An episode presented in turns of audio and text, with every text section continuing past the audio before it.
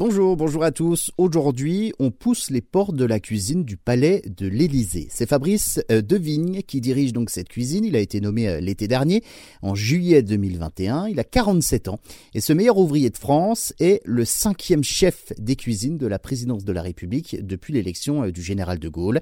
Et il succède à Guillaume Gomez qui lui a passé 25 ans un quart de siècle au palais de l'Élysée au service de quatre présidents de la République différents, euh, Jacques Chirac, Nicolas Sarkozy, François Hollande ou encore Emmanuel Macron.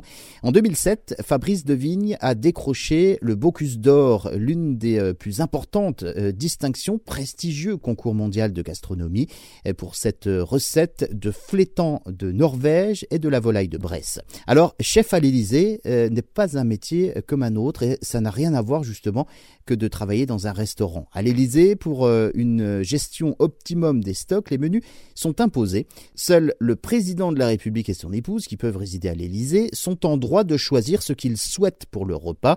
La cuisine est importante hein, au palais lorsque souvent les plus grandes décisions sont prises à table. On dit souvent, si la politique divise les hommes, la bonne table les réunit. C'est Talleyrand qui disait Donnez-moi de bons cuisiniers, je vous ferai de bons traités. Alors, au cours de l'histoire, il y a quelques repas mythiques qui sont restés euh, justement euh, dans les menus de l'Élysée. Il y a par exemple le cœur de filet charolais Renaissance lors de la réception à l'honneur du président Kennedy et de son épouse Jackie, c'était le 31 mai 1961.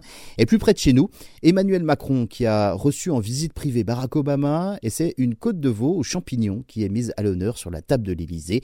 Ces déjeuners, ces dîners sont donc l'occasion de magnifier la gastronomie et l'art de la table à la française.